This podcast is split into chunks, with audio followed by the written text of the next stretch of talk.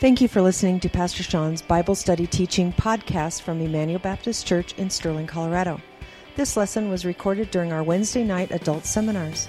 For more information on Emmanuel Baptist Church, please visit our website at www.ebc online.org. Now here's Pastor Sean. All right, 1 Peter chapter 3. And so tonight we're going to look at three different practical ways to live out our Christianity. The first way is how husbands and wives relate to one another. The second is how we relate to other people in the church and outside the church. And then the third area is dealing with evangelism. How do we share the gospel? So let's begin by reading verses 1 through 6 of 1 Peter chapter 3, verses 1 through 6. Likewise, wives, be subject to your own husbands, so that even if some do not obey the word, they may be won without a word by the conduct of their wives, when they see your respectful and pure conduct. Do not let your adorning be external, the braiding of hair and the putting on of gold jewelry or the clothing you wear, but let your adorning be the hidden person of the heart, with the imperishable beauty of a gentle and quiet spirit which in God's sight is very precious. For this is how the holy women who hoped in God used to adorn themselves by submitting to their own husbands. As Sarah obeyed Abraham, calling him Lord, and you are her children if you do good and do not fear anything that is frightening. All right, we're going to jump into this controversial subject that anytime a, a man stands up and a husband stands up and says, Okay, wives, here's what you're supposed to do. So here's the, the, the command that Peter gives and wives are to voluntarily submit or be subject to their own husbands. Now, in verse 1, Paul, I'm sorry, Peter is addressing wives particularly. He's not saying, and if you go back to Ephesians chapter 5, where Paul teaches the same thing and where Peter is teaching us here, he does not say, Husbands, force your wives to submit. Is that what he says? No, he says, Wives, you be subject to your own husbands. And he specifically addresses the issue of what happens if your husband is not a believer.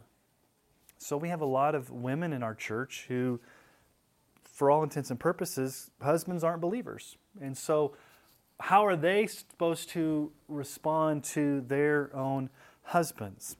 Well, there's a key word that shows up all throughout 1 Peter, and we talked about it a few weeks ago. You guys remember the word? It's the word conduct. How you conduct yourself, how your lifestyle. Peter uses it here. Wives, be subject to your own husbands, so that even if some do not obey the word, they may be won without a word by the conduct of their wives. Your respectful and pure conduct. Now, notice that Peter says they would be won without a word. Now, there's a temptation, possibly, for wives whose husbands are not believers to possibly badger, bug, domineer over their husband about their need for trusting in Christ. And what Peter says is in this case, when wives are pure and respectful and have good conduct, actions speak louder than words. Now, I'll tell you guys a story about my brother. I got to see him this past weekend because my, my niece came out to, for a soccer tournament in Denver, and they're from Texas. And so when I was when my brother and I were younger, I got saved before my brother. But I remember when I was probably in uh, probably seventh grade, he was in fifth grade. He's two years younger than me. I kept badgering my brother to get saved. And so I was like badgering him. I was domineering. I'm like, you need to get saved. You need to get saved, you know, and all this kind of stuff. Mom and dad aren't going to love you as much if you don't. I mean, I was like throwing all the stuff at him, and he just did not like it at all. I actually pushed him away. And so I was badgering him. I was domineering him.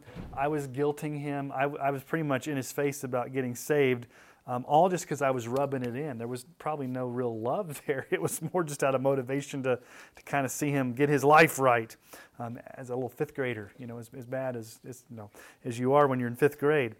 And so, what Peter's saying is sometimes, wives, you can go a lot further in your testimony by your actions than by your words. Now, that doesn't mean we should never share the gospel with husbands if you're a wife whose husband's not a believer. But what he's saying is, is that really your husband knows you better than you than anybody else. And so sometimes if you just say the words and there's no action that back them up, it's just like it's, it's empty rhetoric. It's not going to go a long way. They're going to observe your life, and they're going to be won over by observing your life. Okay? Now, Peter also talks about the way women are to dress. So, if you've got braided hair tonight, you're living in sin, okay? No, I'm just joking. If you've got a gold jewelry, you are definitely living in rebellion. No. What's Peter saying? Okay, is Peter saying, is he being legalistic and saying, can't braid your hair, can't wear gold, you can't dress nice, you can't wear makeup? Now, some church groups have taken that to the extreme where they've had people like the women don't wear any makeup, they've dressed very plainly because they take this very literalistically. Um, I think what Peter's saying is to wives, to women, you should not spend excessive amount of money and energy and time on outward appearance as a way to validate your self-esteem or to obsess about your looks and fashion. Now notice the words that I use there. Validate, obsess. What is our culture, especially the culture that girls grow up in? what kind of culture in America are girls growing up in as far as looks, clothing, makeup? Starts at a young age, doesn't it? Okay, some of you have teenage daughters. Some of you, are, well, you're still a teenager, aren't you? You're a college teenager. You're, you're, you're, what, are you 19 yet? Okay, she's 19. Your daughter's 16. Your daughter is how old? Hey, let me tell you something. In kindergarten, like the second week of school, I would dress her and I'd tie her tennis shoes, and she'd come home with them untied, laces hanging out. I did that for a few days. I said, "What are you doing? What's going on?" And I tied them up, and she hung her head. And what? What? I didn't. What did I do? Well, that's how you wear them when you're cool. Okay, for so kindergarten. kindergarten. So so so Alexa in kindergarten. Three, teen, three kindergarten boys wear shades. Okay, okay. So, so, so it's starting in kindergarten. So, our culture, especially women, there's a lot of pressure on. I got to be. I have got to have perfect teeth. I got to be wrinkle free. I got to wear size two. I got to be able to fit in a bikini. Uh, everything's got to be. And you can obsess and validate yourself over that. So Peter says, listen. You can go overboard on trying to validate your self esteem and obsessing over your looks to where that's where you get all of your security. He's not saying point blank, don't don't look nice for your husbands. Don't dress nice. What he's trying to say is don't try to validate your self esteem and by obsessing over clothing and what, the way you look. And so in Isaiah 31, Isaiah 3, 16 through 17, the Lord had something interesting to say to the daughters of Zion. He says, The Lord said, Because the daughters of Zion are haughty and walk with outstretched necks, glancing wantonly with their eyes, mincing as they go, tinkling with their feet, Therefore, the Lord will strike with the scab the heads of the daughters of Zion. Okay? They're walking around haughty with jewelry, and it's almost like a supermodel strutting down the. You kind of picture like a supermodel strutting down the runway. Okay? So, the true focus here is on the beauty of the inner person.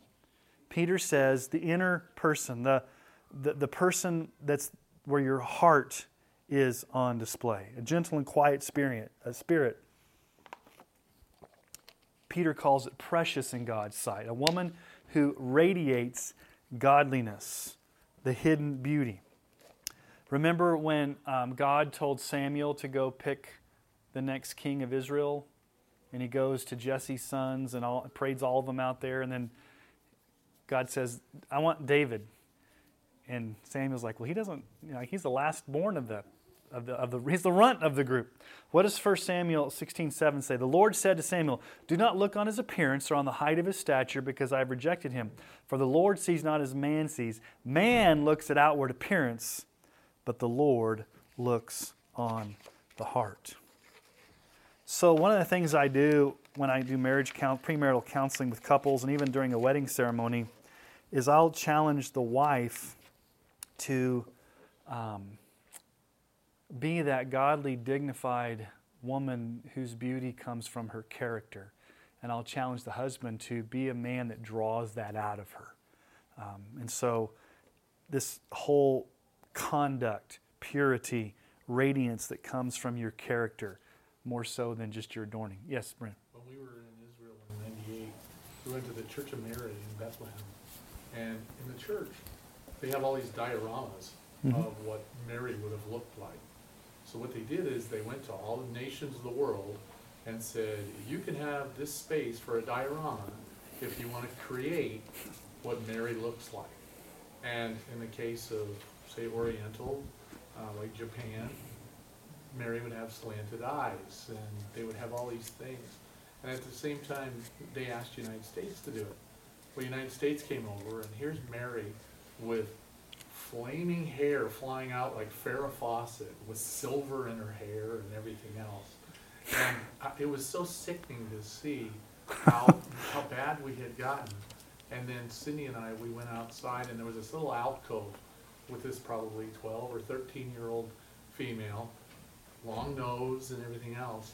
And I said, "That's Probably, yeah. can see this Yeah. is this kinda- interesting. Interesting. So, for wives, what Peter's saying is you need to voluntarily, your husband can't force you to submit. You voluntarily submit to your husband. You win over your non believing husband by your conduct. What is really beautiful is not the way you carry yourself outwardly so much as your character and the inner person of the heart. And then he goes back and talks about the Old Testament saints, Sarah and those patriarchs, uh, the wives of the patriarchs, how they were an example of those that submit. Hey guys, that, that did that. Okay? Now, he's not just going to leave guys or husbands in the dust and say, Husbands, I don't have anything to say to you. Um, so he's going to switch to talking to husbands after he's talked to wives. Okay? So, verse 7. Likewise, husbands, live with your wives in an understanding way.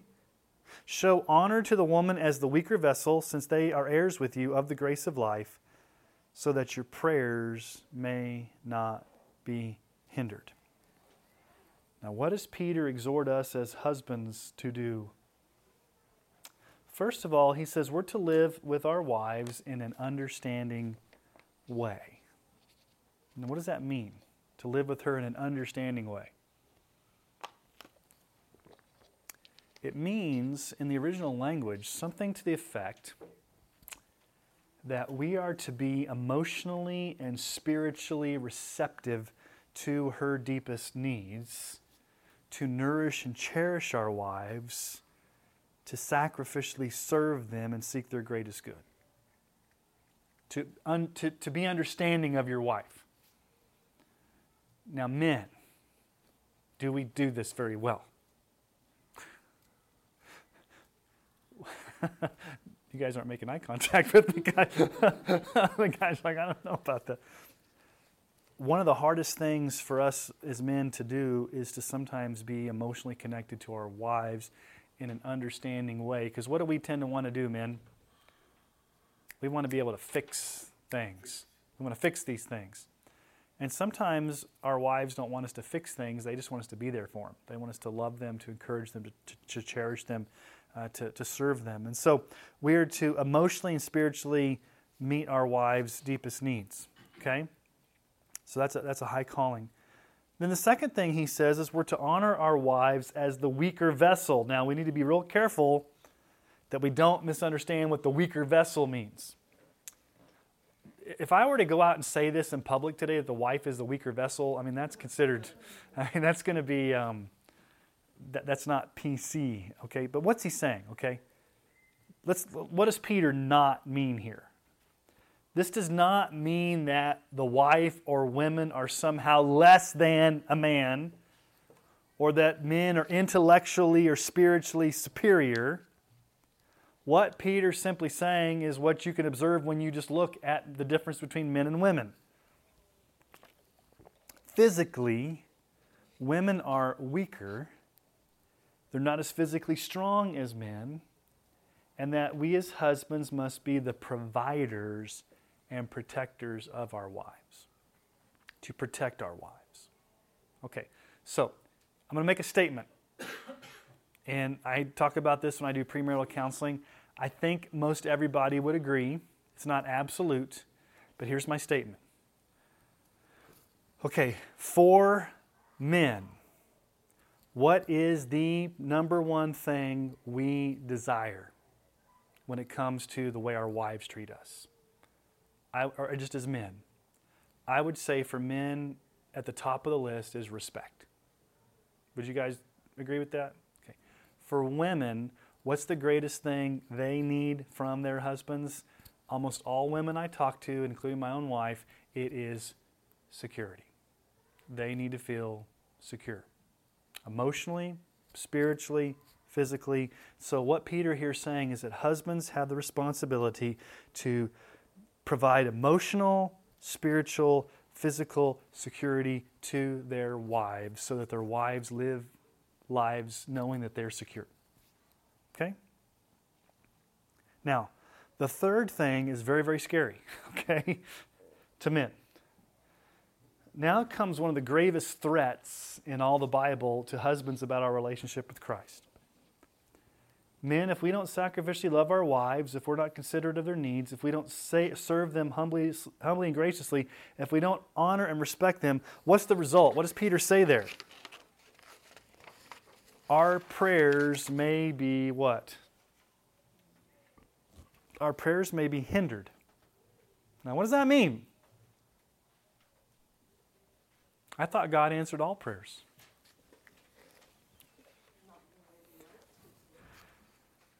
I don't know exactly how all this works. I just know there's a verse here that says if we aren't loving our wives the way we're supposed to, it could in some ways hinder our prayers.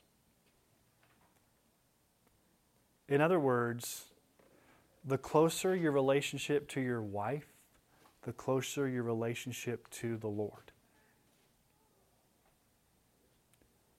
So, if you're selfish and you're not serving your wife, and you're not loving your wife, and you're not cherishing your wife, and you're not protecting your wife, and you're pretty much living for yourself, and you're trying to seek God's will and go pray, do you think you're in the right frame of mind, number one, to pray the right way? And do you think God's going to direct you and honor those selfish desires? No, I don't think so.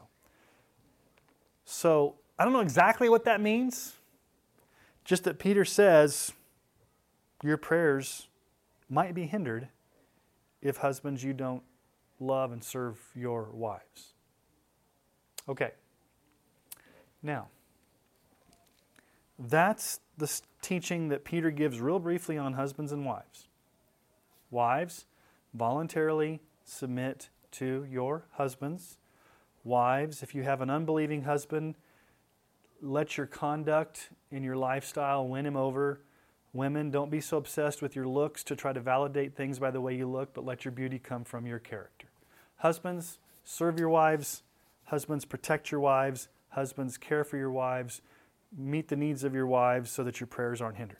Any questions on husbands and wives relationships before we move forward? I know that was like really quick on husbands and wives. Can I take a detour? Because, okay, how's that going to land to some of you tonight? how's it going to land? It's going to be like, oh, that's a tall order. Now, one of the things that Paul does that Peter doesn't do is P- Paul helps root these commands of husbands and wives into something very important. So, if you don't mind, this is just off the off the cuff, it's not in your notes. Turn to Ephesians chapter 5 verse 18. Ephesians 5:18. Ephesians 5:18. Okay.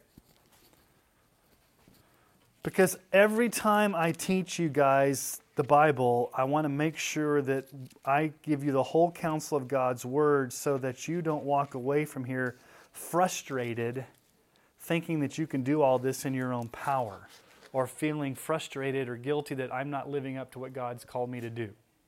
So don't hear me by saying, Wives, you better go out and do this in your own power. Husbands, go out there and do this in your power. Just do it. What does Paul say in Ephesians chapter 5 verse 18? It's very very important when it comes to husbands and wives. Ephesians 5:18. Therefore do not be foolish. I'm sorry, that's verse 17. Do not get drunk with wine, for that is debauchery, but what? Be filled with the Spirit. So there's a command there to be spirit filled. And that doesn't mean weird stuff like jumping on the chandeliers and barking like dogs and all the weird stuff you see on. Being spirit filled means being influenced by the Holy Spirit. What happens when you're under the influence of alcohol? You're under its influence. It, it's a depressive. What happens when you're under the influence of the Holy Spirit? He guides, He leads you. What's evidence that you're under the influence of the Holy Spirit? Well, Paul doesn't leave us in the dark. He tells us there. Okay? Verse 19, here's what it looks like to be filled with the Holy Spirit addressing one another in psalms, hymns, and spiritual songs, singing, making melody to the Lord with all your heart, giving thanks always and for everything to God the Father in the name of our Lord Jesus Christ, submitting to one another out of reverence for Christ. Wives, submit to your own husbands as to the Lord. Then Paul goes on to talk about husbands and wives. So before Paul even gives instructions on husbands and wives, he roots it back in this command to be filled with the Spirit. So here's my point. You and I, as husbands and wives in our marriages, cannot even begin to do what God calls us to do without the power of the Holy Spirit. So, first and foremost, the command is not, hey, submit, hey, love. The issue is, I want to so seek the face of the Lord that I am being influenced and controlled and empowered by the Holy Spirit through the gospel of grace to be able to do these things. Because if not, it's just moralism. You're just doing it out of your own power. Okay? All right. You guys ready to shift gears? Let's go back to 1 Peter and let's talk about another issue suffering for righteousness' sake. So let's read verses 8 through 12. So we're back in 1 Peter chapter 3, starting in verse 8. Finally, all of you have unity of mind, sympathy, brotherly love, a tender heart, and a humble mind. Do not repay evil for evil or reviling for reviling, but on the contrary, bless, for to this you were called, that you may obtain a blessing. For whoever desires to live to love life and see good days, let him keep his tongue from evil, his lips from speaking deceit. Let him turn away from evil and do good. Let him seek peace and pursue it. For the eyes of the Lord are on the righteous, and his ears are open to their prayer. But the face of the Lord is against those who do evil. Now, if, if you're paying attention to your Bible, what does verse 8 start with? Finally. Okay, how many more chapters do we have of 1 Peter? We got two more. So is he getting down to the end? Finally, not, not like finally this is the end of my letter. I think it contextually flows back to what he started to say back in chapter 2, verse 11. What did he say back in chapter 2, verse 11? Beloved, I urge you as sojourners and exiles to abstain from the passions of the flesh which war against your soul. Okay, so he's, ta- he's, finally, he's, he's bringing this whole conversation kind of to a close that relates to how you relate to the governing authorities, how you relate to slaves and masters, how husbands, so, so how husbands and wives relate to one another. So all these different categories. How you relate to the government, we looked at that last week. How you relate to your employees, we looked at last week. Wives, how you relate to your husbands. Husbands, how you relate to your wives. Now, notice what he says. Finally, all of you. No longer categories anymore, it's all of you. We're no longer talking about wives, husbands, employees, citizens of the government. The scope has been expanded to all of you. Okay? So he's going to give two big categories. In verses 8 through 12, he's going to talk about how we relate to each other as brothers and sisters in Christ. So, how do we, as brothers and sisters in Christ in God's church, treat one another? And then he's going to talk about okay, how do you relate to the outside world that persecute you. Okay, so as a citizen of heaven living on earth, and this is not our true home, we've got to learn how to relate to each other as the church, and we also have to learn how to relate to the world that hates us. Okay, so first he's going to talk about church. Now, it's very, very interesting. What Peter has right here is a direct parallel to what Paul has in Romans chapter 12. So I'm going to try to do my best. We need to kind of keep your Bible flipping between both of these, okay? So keep your Bible open to 1 Peter, but then turn over to Romans chapter 12 because these are parallel passages of Scripture where Peter and Paul, not Mary, Peter, Paul, and Mary, Peter and Paul teach the same things. Okay, so remember what I just read in 1 Peter chapter 3, verses 8 through 12. Now, listen to what I'm going to read in Romans chapter 12, verses 9 through 18, and you will see almost the same exact list. Okay? So let's, so let's read it. We're in Romans chapter 12, verse 9. Let love be genuine, abhor what is evil, hold fast to what is good, love one another with brotherly affection, outdo one another in showing honor. Do not be slothful in zeal, but fervent in spirit. Serve the Lord, rejoice in hope, be patient in tribulation, be constant in prayer, contribute to the needs of the saints, and seek to show hospitality. Bless those who persecute you, bless and do not curse them. Rejoice with those who rejoice, weep with those who, who weep. Live in harmony with one another. Do not be haughty, but associate with the lowly. Never be wise in your own sight. Repay no one evil for evil, but give thought to do what is honorable in the sight of all. If as far as possible, so far as it depends on you, live peaceably with all. Okay, just kind of have that in your mind. Almost exact statements, same some same Greek words there. Now, in Peter's epistle, he gives there in verse 8 five adjectives that are commands. I don't know why they're adjectives and commands because that's just a weird construction in the, in the Greek language. But they're things we're supposed to do. So it goes like this. I've, I've taught you guys chiasms before, haven't I? A chiasm? You guys remember what a chiasm is? It's, this is a chiasm. It's sometimes used in Hebrew poetry in the Psalms. So you'll have A, then you'll have B, then you'll have C, then you'll go back and have B, and then you'll have A. Okay? That's a chiasm. Well, it's kind of like what Peter's doing here, but A and B are similar. Then you got C, and then D and E are similar. And what a chiasm does is whatever's in the middle. So think about a sandwich. Okay, you got bread on one side, bread on the other side. Now, okay, some of you like bread. In a sandwich, what's the most important thing in the sandwich? The bread on each side or what's in the middle? Okay, you got to have what's in the middle makes it a sandwich, but if you don't have bread on both sides, you don't have a sandwich, do you? Unless you're gluten free and you have to eat without bread. I love bread, so a sandwich is not a sandwich without bread. So, what Peter does is he's going to talk about two issues that relate to the mind, two issues that relate to the heart, and then in the middle, he's going to show us how all this comes together, okay? So let's look at the first the first one. What does he say first of all? Finally, all of you have unity of what? Mind really means the same mind.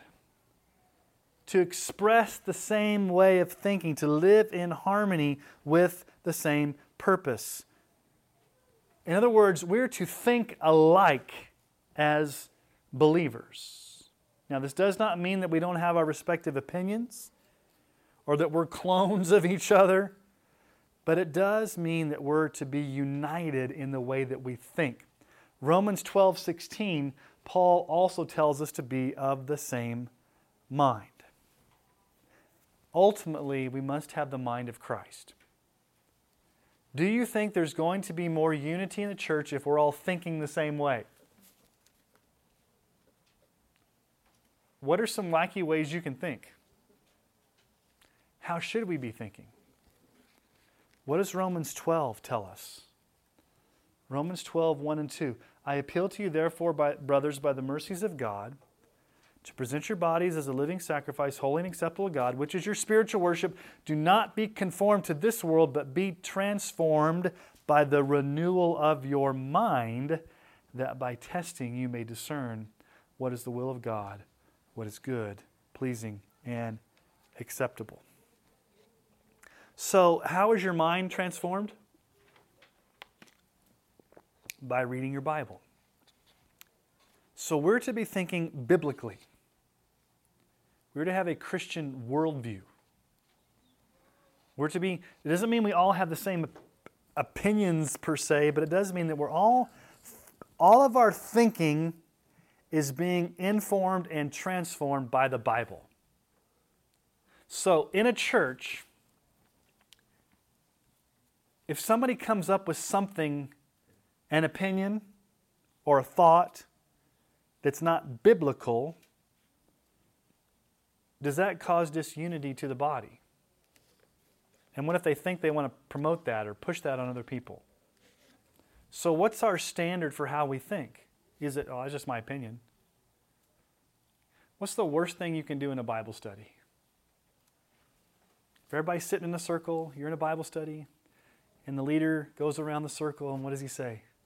What does that mean to you? What does that mean to you? What does that mean to you? What does that mean to you? What does this verse mean to you? What happens? You got 20 different opinions about what that verse means. The person over here says, I think it means this, I think it means this, I think it means this, and everybody's fighting over what they think it means. And they could all be wrong because it's what they think it means versus what the Bible actually says. So we've got to be saturating our minds in the Bible. One of the things that Jesus prayed for, now think about this, Jesus prayed for before he went to the cross was that we would be unified. So, John 17, 20 through 23. I do not ask for these only, but also for those who will believe in me through their word, that they may all be one, just as you, Father, are in me and I in you, that they also may be in us, that the world may believe that you've sent me. The glory that you have given me, I have given to them, that they may be one, even as we are one, I and them, and you and me, that they may be perfectly one so that the world may know that you sent me and loved them even as you have loved me. So we are to be unified, we're to be one, we're to be thinking the same way as Christians. Our mind is to be transformed by the Spirit, uh, by the Word of God. So we are to be thinking biblically, having a biblical worldview. Okay, that's the first thing Peter says we need to do in verse 8. Secondly, Peter calls us to have sympathy. Interesting, the, the actual you know where we get the word sympathy? The Greek word there is sympathes. You, you can hear it. Romans 12:15 tells us to have sympathy as well. 1 Corinthians 12, 25 through 27. That there may be no division in the body, but that the members may have the same care for one another. If one member suffers, all suffer together. If one member is honored, all rejoice together. Now you're the body of Christ and individually members of it. So, what is sympathy or empathy? There's a little bit different. It means that we genuinely care for one another. It means that you're not insensitive, you're not callous, you're not putting others down. If somebody's genuinely hurting, you hurt with them. You come alongside them. If one member suffers, we all suffer together. We're, we're supposed to be so intertwined in each other's lives that we have this mutual sympathy. Okay? So, the first two talk about like how you, your mind, d- d- sympathy. And then you've got this whole idea of thinking. Now, third, right in the middle of the sandwich, what does he say? we are to go where Rocky Balboa lives. You're like, what? Sorry. You are to have brotherly love. Do you guys know that's what Philadelphia is? Philadelphia is the city of brotherly love. That's the word there, Philadelphos. Philadelphos is the Greek word for brotherly love. In Peter's construction, in the original language, what comes in the middle of the list is the most important. This is the one we're to focus on, and all of the others hang off of it. Brotherly affection, brotherly love. You see that same parallel in Romans 12, 9 through 10. And Jesus tells us this in John 13, 34 and 35. A new commandment I give you that you love one another. Just as I've loved you, you're also to love one another. By this, all people will know you're my disciples if you have love one for another. Okay. Brotherly affection, Sis- brother and sister affection. Okay. All right. Fourth, what does he tell us to have? A tender heart. A tender heart. What's the opposite of a tender heart? Hard heart, cold heart. Okay, Ephesians 4:32, be kind to one another, tender-hearted, forgiving one another as God in Christ forgave you. I don't know about you guys, but sometimes it's easy to get a hard heart towards people. Get a cold heart um, because you don't want to be bugged. okay, just to be honest, you don't want to be bugged by other people. So it's easier to turn your heart off to them. But what type of compassion, what type of heart did Jesus have for people? Matthew 9:36. This is Jesus when he saw the crowds, Jesus, he had compassion on them because they were harassed and helpless like a sheep without a shepherd. Now, tender-hearted does not mean that you never ever address sin. Okay? Sometimes there is a sentimentality in church life where we think compassion and tenderhearted and sympathy, all of these things mean that we never talk about sin. We never rebuke another Christian. We never confront. We never walk on or never address issues. We walk on eggshells and we, we've got this love thing going on, but we never actually speak the truth in love. Is that true compassion? What happens if somebody's blatantly wrong or sinful and you don't tell them? Are you showing compassion to them? We often think of compassion as only like helping people that are hurting or, or, or, or you know, come alongside somebody that's brokenhearted, which is true, but also it could be that somebody is living in major sin and we address that. So compassion can say, I love you too much to let you stay where you are. Your sin is too difficult a burden for you to bear alone. I will come alongside you. I will address you. I will confront you. I will challenge you because I truly do love you.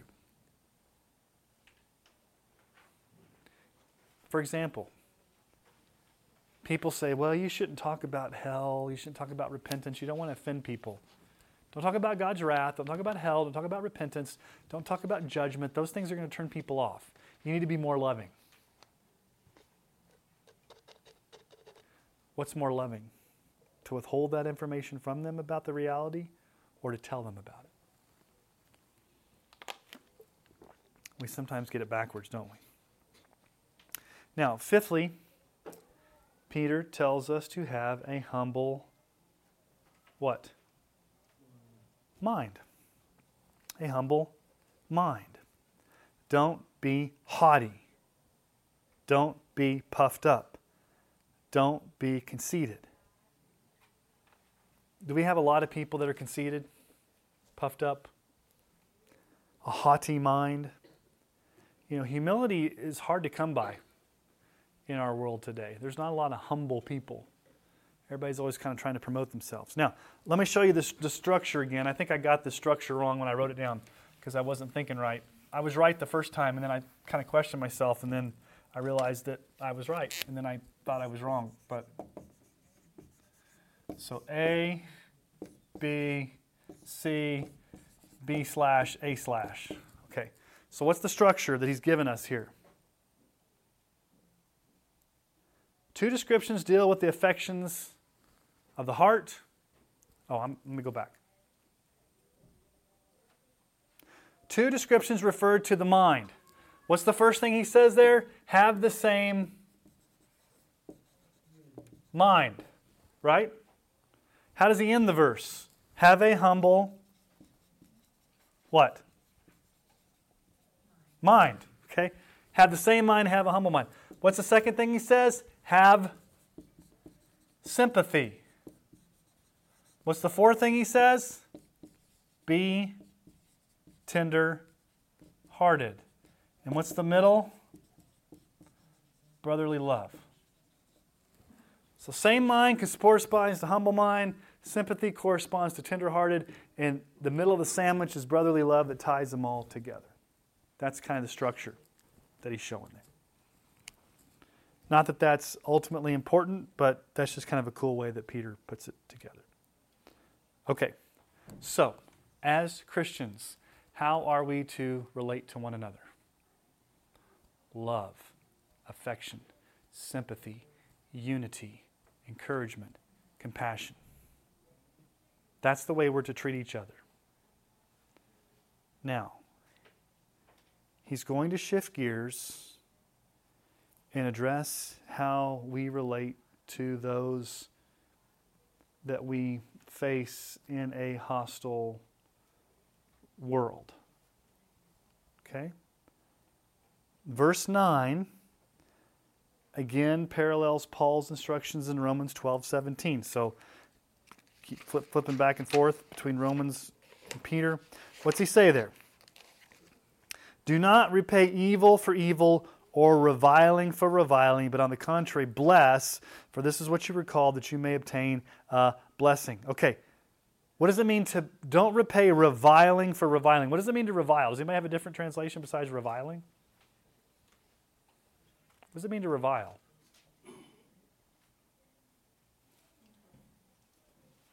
In verse 9, does anybody have a different translation besides reviling? It means to insult, to abuse, to curse. Have you ever been reviled? Has anybody ever cursed at you? Has anybody ever insulted you? Has anybody verbally abused you?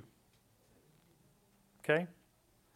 1 Corinthians 4:12 Paul says, "When reviled we bless, when persecuted we endure." So this goes against human nature. If somebody slanders us, yells at us, uh, verbally abuses us, insults us, what's our first gut level reaction that we want to do? We want to re- retaliate, don't we? we?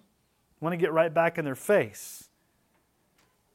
We could like get back in their face if that's your personality, or you could become passive aggressive if that's your personality. Either way, you want to get back at them, harbor bitterness.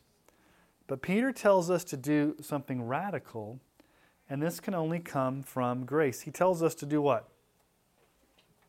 Bless that person. Bless the person. Again, it comes from Romans 12 14. Bless a person. If others hurt, offend, revile, or insult you, how will you respond? Will you love them? Will you show humility? Will you show patience and forgiveness? Let's say it's an unbeliever, like somebody you work with, and they're just heaping up reviling after reviling. They're maybe they they're just really hard to get along with. How, how do you respond to that as a Christian?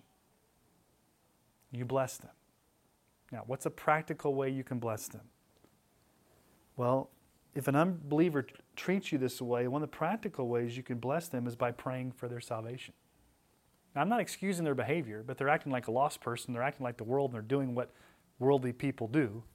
It doesn't excuse their behavior, but are you wanting to get even with them? Are you praying for their salvation?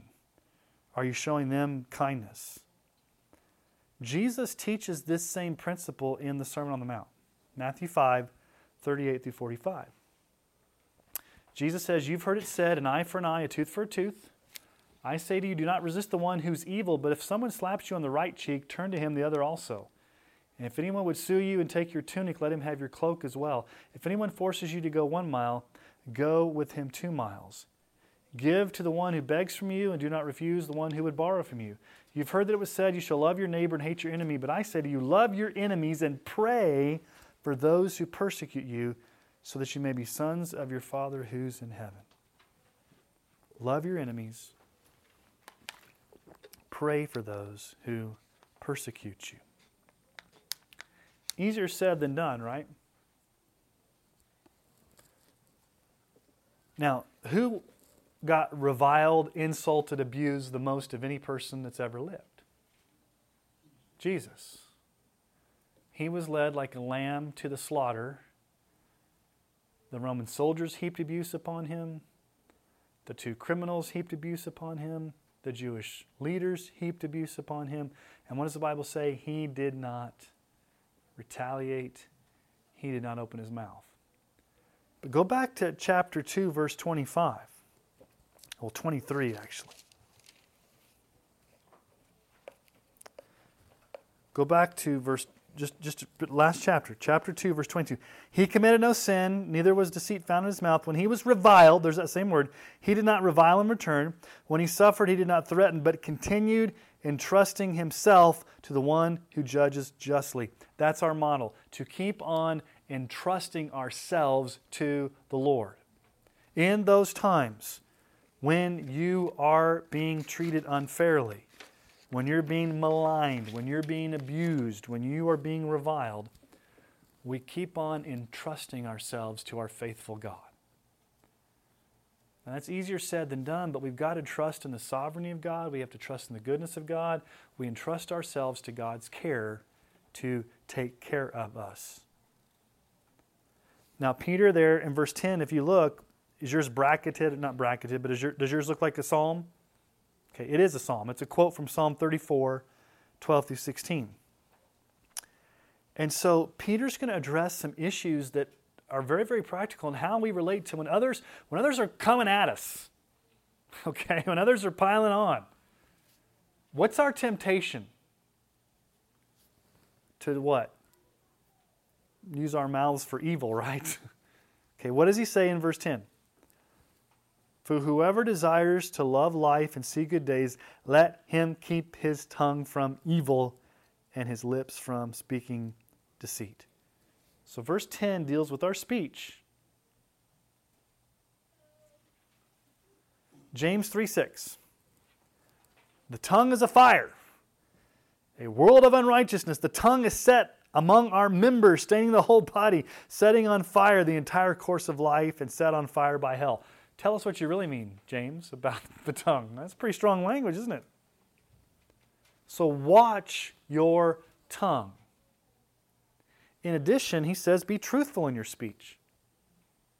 Not just like watch how you retaliate with your mouth, but also make sure that you're putting away deception and lying, hypocrisy, that you're, you're speaking honestly. One, one of the most convicting passages of Scripture is what Jesus says in Matthew 12 34. For out of the abundance of the heart, the mouth speaks. Think about that for a moment what's truly going on in your heart is going to come out in your mouth. It's going to reveal what's there. It may be to another person, it may be under your breath, it may be to God. It may come out as a cuss word. It may, I mean, what is going on in your heart is eventually going to come out in your mouth. And that's sometimes a scary thought. Okay? Verse 11, he's got these, these little quick commands there. Um, turn from evil, reject evil. And it's in the context of how we relate to brothers and sisters in Christ, back up there in verse 8. So sometimes we think of lack of compassion, lack of humility, lack of forgiveness. Like these are character flaws, they're just bad habits, but actually, they're sins if you're not doing those things. They are evil. So turn from evil. Then he says, Be eager to do good. Peter uses this word, do good, 11 times in this letter. Be those who, as strangers in a strange land, who've been saved by grace, who are living not of this world, be those that do good. Then he says, thirdly, we're to seek and pursue peace. Literally, hunt down peace, seek peace, be peacemakers. Romans 12, 18 is Paul's parallel statement to this passage. And then verse 12 is interesting because he's quoting the psalm, remember? The eyes of the Lord are on the righteous, the ears are open to the prayers. So the Lord sees and hears his people. But the face of the Lord is against those who do evil. When you think about the face of the Lord, we could do a whole study on the face of the Lord. Um, do you remember the Aaronic blessing back in Numbers?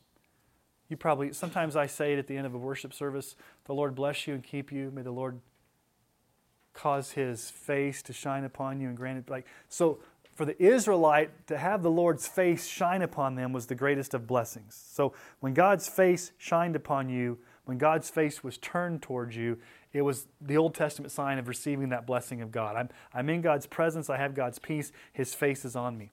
To have God's face turn away from you was the exact opposite. It meant that you were cursed, you were abandoned, you were under God's judgment to have His face turn from you. So, what does this say here?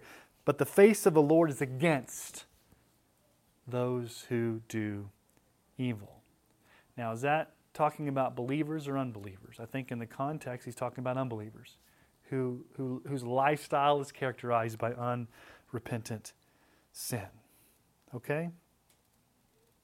Any questions as we move forward? Husbands and wives, unity in the church, how we relate to those that may persecute us verbally and assault us. All right, let's keep on this theme. Let's keep going. Let's read verses 13 through 17.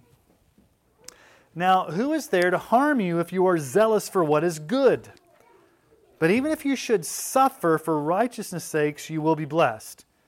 Have no fear of them, nor be troubled, but in your hearts honor Christ the Lord as holy, always being prepared to make a defense to anyone who asks you a reason for the hope that's in you, yet do it with gentleness and respect, having a good conscience, so that when you're slandered, those who revile your good behavior in Christ may be put to shame. For it is better to suffer for doing good, if that should be God's will, than for doing evil. Okay.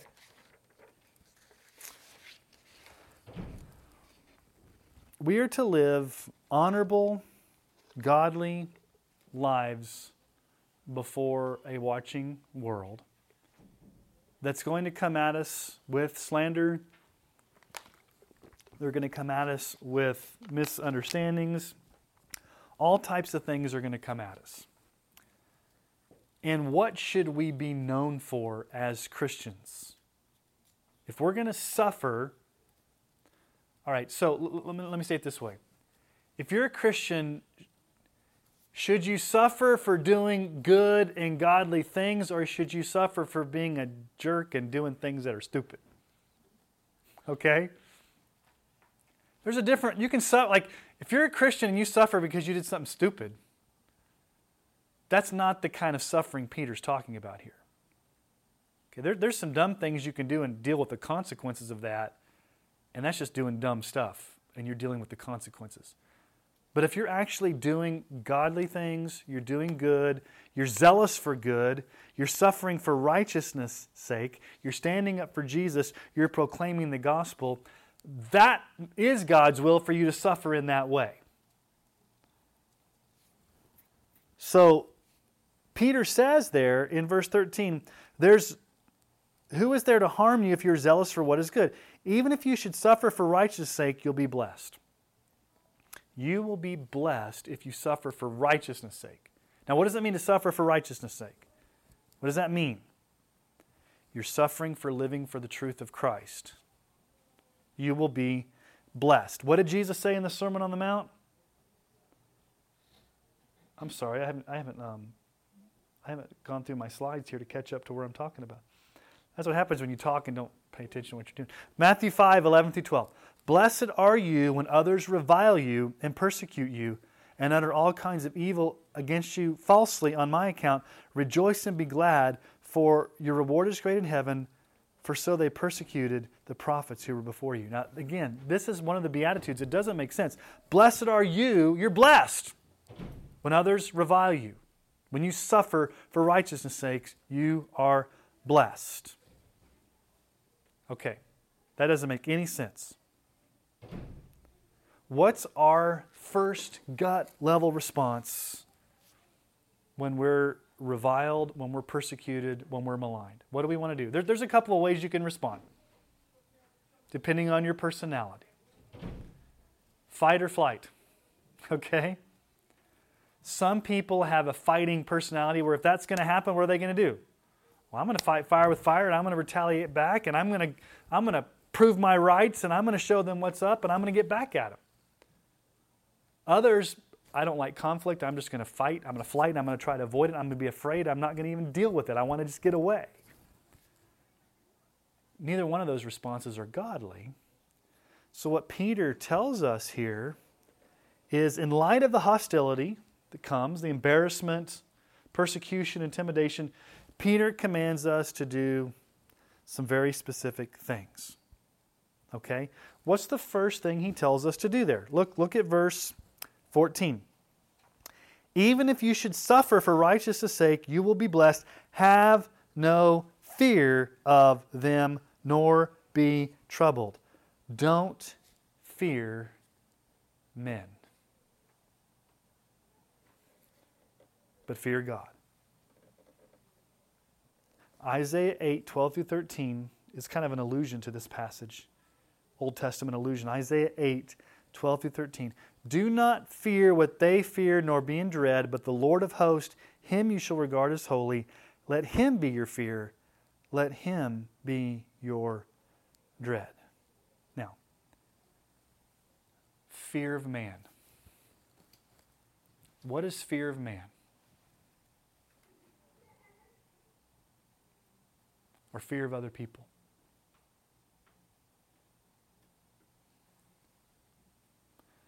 It comes in a lot of different ways, guys and gals. It comes in peer pressure. I fear what they're going to think of me, so I'm going to give in.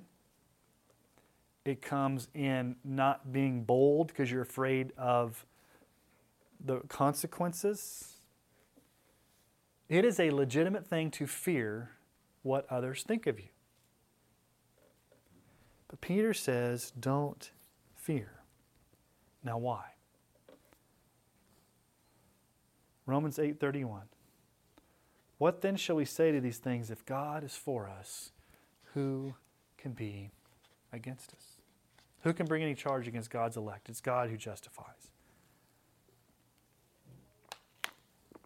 Fear of man is a very real thing.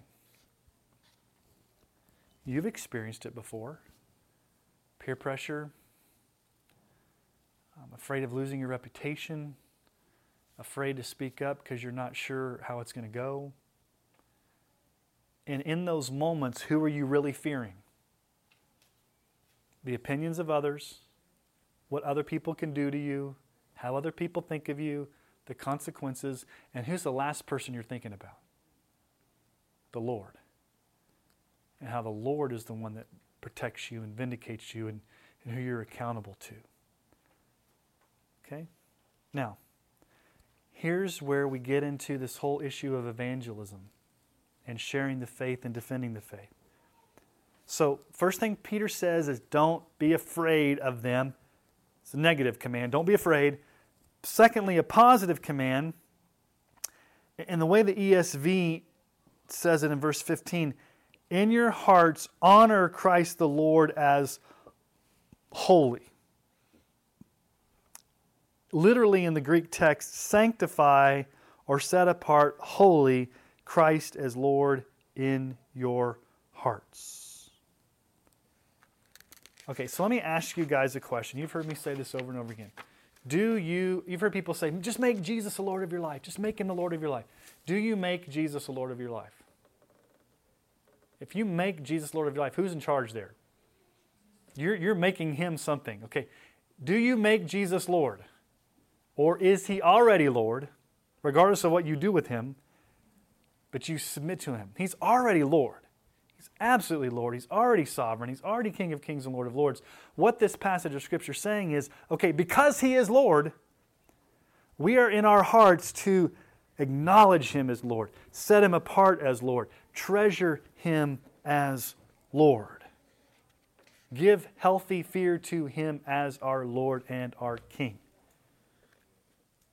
The lordship of Christ. Submit to his lordship. Okay, so that's the main command there.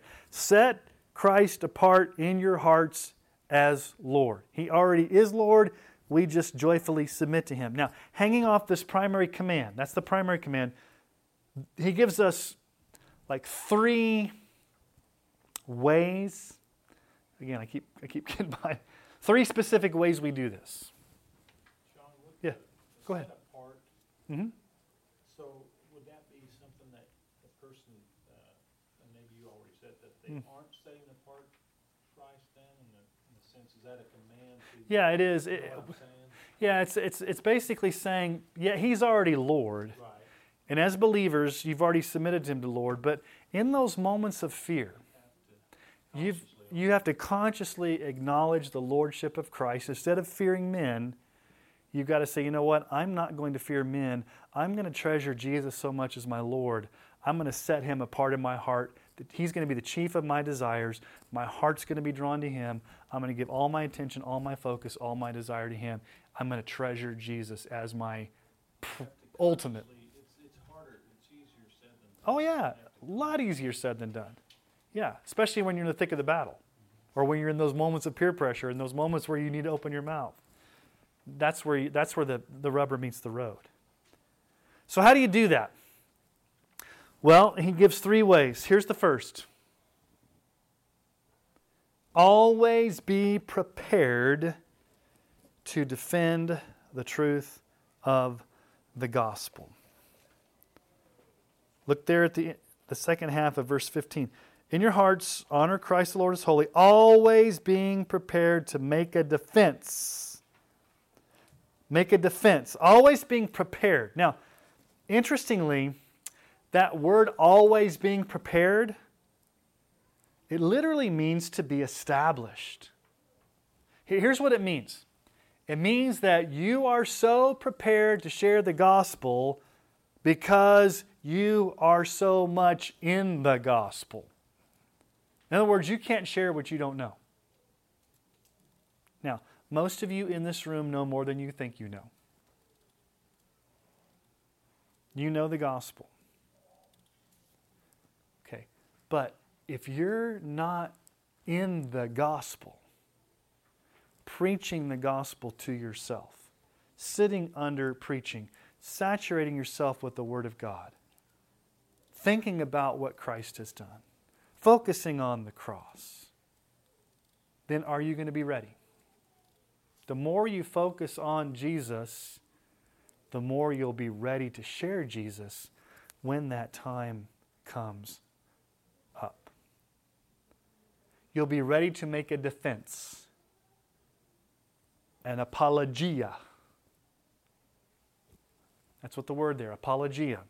It's where we get our word apologetics, to make an apologetic. Now, when I was a kid growing up and they, when I was in church, they talked like, we're going to study apologetics. I always thought, well, that's weird. Are we going to like apologize for believing in Jesus? You know, it's like, what's apologetics? Apologetics doesn't mean that we apologize for being a Christian. Apologetics comes from the Greek word apologia, which means to make a clear and concise defense of the gospel. Those are two, two key words there clear and concise defense.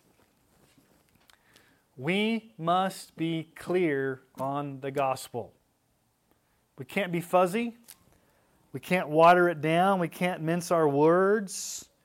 We've got to be very clear in what we are sharing. So let me ask you a very simple question What is the gospel? What is it? In one sentence, what is the gospel? More specifically, that's the Bible, not the gospel. Okay? Uh, that's, that's pretty much that. What'd you say? Say it again. Jesus dying on the cross for our sins and rising again. Okay.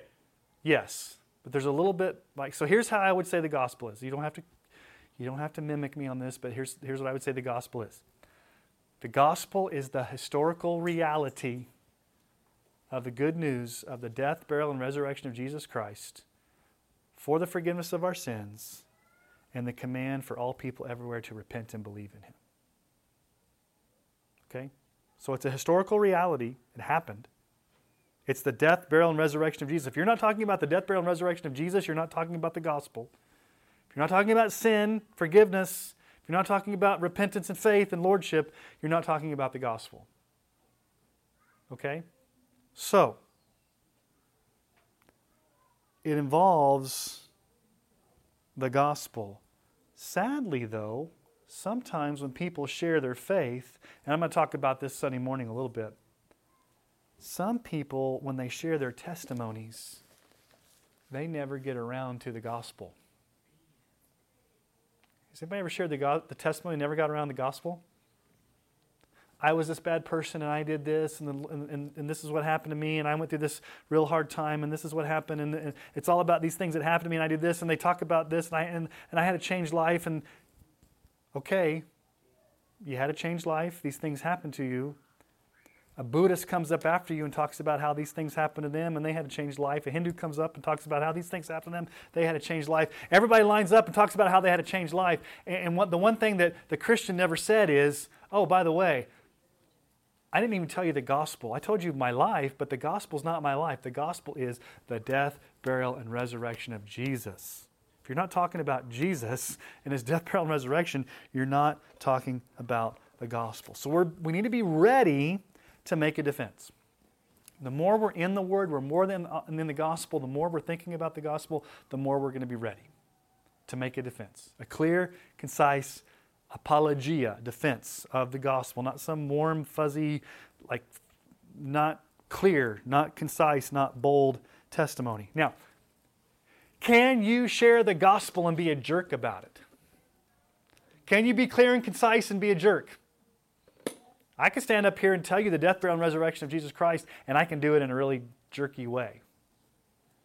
Okay? Second thing, what does Peter tell us there? But, what does he say? Yet, do, at the end of verse 15, yet do this with what? Gentleness and respect. Have you ever yelled your, have you ever yelled a non-believer into the kingdom of God by being obnoxious? Now, here's where it gets really tricky. Can you talk about the deep issues of hell and sin and repentance and the law of God and the need for Jesus in a way that's firm and clear and bold and yet at the same time with gentleness and respect? Yes. I've had some very powerful conversations with people about the gospel where it was more of a conversation than me yelling. A lot of times it was me asking them questions and them answering those questions and me answering questions back. Now, notice that word respect gentleness and respect. That word respect is a very interesting word in the Greek language. It carries two meanings. It's got a double meaning. First meaning is we're to respect the person to whom we're sharing the gospel. So the person you're sharing the gospel with, they're made in the image of God. You're to respect them. They may never come to faith. They may totally disagree with you, but that is no excuse to disrespect them as a person. So it means to show them respect. But at the same time, that Greek word also means we're to fear God and not man and be bold in our witness. We share the gospel with fear. We respect the person, we fear God. Okay, so let's, let's follow Peter's flow of thought here. Jesus has to be central in your heart as Lord of Lords and King of Kings. He's the desire of your life. Okay, how does that work itself out when you're sharing the gospel? Number one, always be ready to give a defense. So always be ready, be clear, concise, bold in your gospel proclamation, yet do it with gentleness and respect. Okay, so let me ask you a third question. Can you be clear in your gospel witness? Can you do it with gentleness and respect, but to have a lifestyle that doesn't back up your message? Okay? So that's the third thing that Peter says here. Thirdly, we are to have a godly lifestyle that backs up our verbal witness. Notice what he says there. Verse 16 having a good conscience, so that when you're slandered, those who revile your good behavior in Christ may be put, to shame. Having a good conscience. What does that mean, having a good conscience or a clear conscience? It means this our conscience must be clear means that we are not defending the gospel with our persuasive words while our lifestyle or our behavior contradicts everything we're saying. I'm telling you about Jesus. I'm talking about how he can change your life. I'm talking about all these things related to the gospel, but yet my lifestyle doesn't back it up one bit. Do you have a clear conscience in your verbal witness? Paul said in Acts 24 16, I always take pains to have a clear conscience toward both God and man. So they may revile you, but when they see your good conduct, when they see your good behavior, they're really not going to have a charge. They may make up charges. They may try to get you on a sticking point, but if you're living for Christ and you have a clear conscience, and not saying you're perfect and that you never sin, but the totality of your life is one of repentance and faith towards Christ, and they make these things up about you, you can go to bed at night with your head on your pillow knowing that they may say whatever they say about me. I know I have a clear conscience before God. I haven't done anything wrong. Okay? And Peter says that they're going to be put to open shame. Look at verse 16. Having a good conscience so that when you're slandered, those who revile your good behavior in Christ may be put to shame. So, what's the end result of these mockers and scoffers that insult us? They'll be put to shame. Okay, now what does that mean, they'll be put to shame? On that day of judgment, these revilers who only see Christians as narrow minded, oppressive, outdated, or even idiotic will face the ultimate shame. They shamed you, they will experience the ultimate shame on that final day. They will be humiliated by God on the day of judgment, and we will be vindicated on the last day of judgment. Peter tells us clearly in verse 17 it is better to suffer for doing good if it be God's will than for doing evil. Again, don't be stupid. So, let me tell you guys a story. It was 155 AD, and the Roman Empire was persecuting Christians. And they would round up Christians, they would bring them before the authorities, they would have to pledge their allegiance to Caesar as Lord and God. They would take that pinch of incense, like I've talked about before, on the altar of Zeus, and they'd throw it in there, and they'd have to confess their faith to Caesar as Lord and God. And there was an old pastor who was actually mentored by the Apostle John. The Apostle John mentored this man when he was a young man. And he knew that it was God's will for him to be arrested because he's like, I am not going to stand up and pledge allegiance to Caesar as Lord and God. So he goes into a barn and he doesn't go into hiding, and the Roman soldiers come in to arrest him. He doesn't fight them, but he invites them to dinner and says, Sit down and have a meal with me before you arrest me. okay, if you're going to arrest me, let's just eat with me. So they eat with him, they arrest him, and they actually bring him back before the tribunal. And they want him, as an 86 year old man, to renounce Christ and swear allegiance to the emperor. Okay? So this is an 86 year old man. They said, okay, we'll, we won't burn you to the stake. We won't kill you if you just renounce Jesus. Just pinch the incense, just renounce Jesus. It's not going to be that big of a deal. Just do it. Nobody's going to care. We know that you believe in Jesus, but just do it for our sake. Okay, this is his famous quote. He said, quote, For 86 years I have served him, and he has done me no evil. How could I curse my king who has saved me? And then they kept pressuring him to give in, to give in. And here's where his dying words that are recorded. He said, Lord sovereign God, I thank you that you've deemed me worthy of this moment, so that with your martyrs I may have a share in the cup of Christ. For this I bless and glorify you. Amen. And he was burned to the stake. I don't know if you know the guy's name. His name's Polycarp. He was one of the early church fathers, the early martyr of the church. So, as an 86 year old man, it would have been very easy for him to do what? Hey, man, I've lived my whole life for Jesus.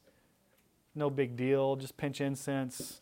I really don't want to face those flames. It'd be a whole lot easier just to kind of denounce Christ publicly. And I know in my heart I don't mean it, but publicly I'll, I'll just do this thing. Well, obviously, we don't face this type of stuff in America, do we?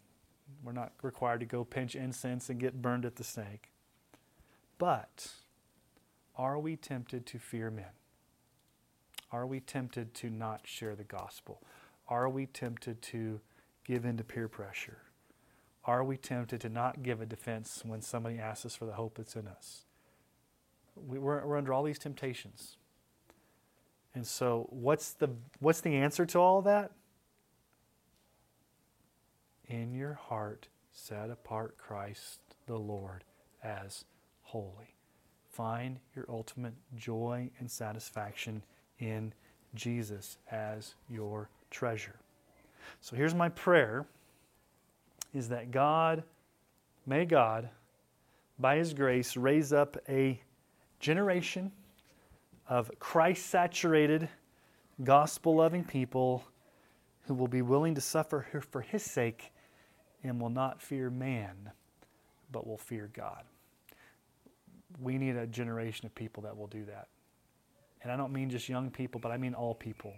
Because we're moving into a day and age in our culture where we're going to need people to be able to stand up for truth and not be afraid. Come hell or high water, or whatever may come, will we give a defense for the faith? Clearly, compellingly, boldly, yet do it with gentleness and respect, have a clear conscience, and Christ be our all in all. We desperately, we desperately need that. All right, any questions, comments, snide remarks?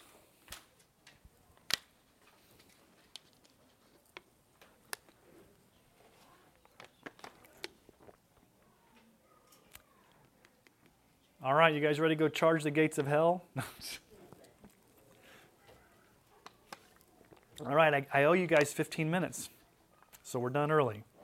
So next week, no, I think we only have three more weeks until we take a break for summer, so I'm to have to jet through First Peter so we can finish this thing. So we'll figure out what we're to do. I may have to do some turbo teaching. So, all right, well, let's pray, and then we'll, we'll be dismissed. Father, thank you for this passage of Scripture. And Lord, we've looked at a lot of practical issues tonight about husbands and wives. Lord, I pray for the wives in this room that you would give them the grace to be able to voluntarily submit to their husbands and Lord, as husbands, I pray that you give us grace to love and cherish and protect and serve our wives. Lord, we've looked at unity in the church and how we to love and encourage and, and have the same mind and sympathy for one another. Lord, help us to, to just relate to one another as in the body of Christ with unity. Lord, we've looked at tonight of giving a defense, being bold in our witness, not fearing men. So I pray for boldness this week that we'd be able to be ready to give a defense. We do it with gentleness and respect, and we would. Um, know that, that those persecutions are going to come and, and we just need to be bold. And so, in all things, Jesus, we treasure you, we love you, we submit to you as our ultimate Lord. It's in your name that we pray these things, Jesus. Amen.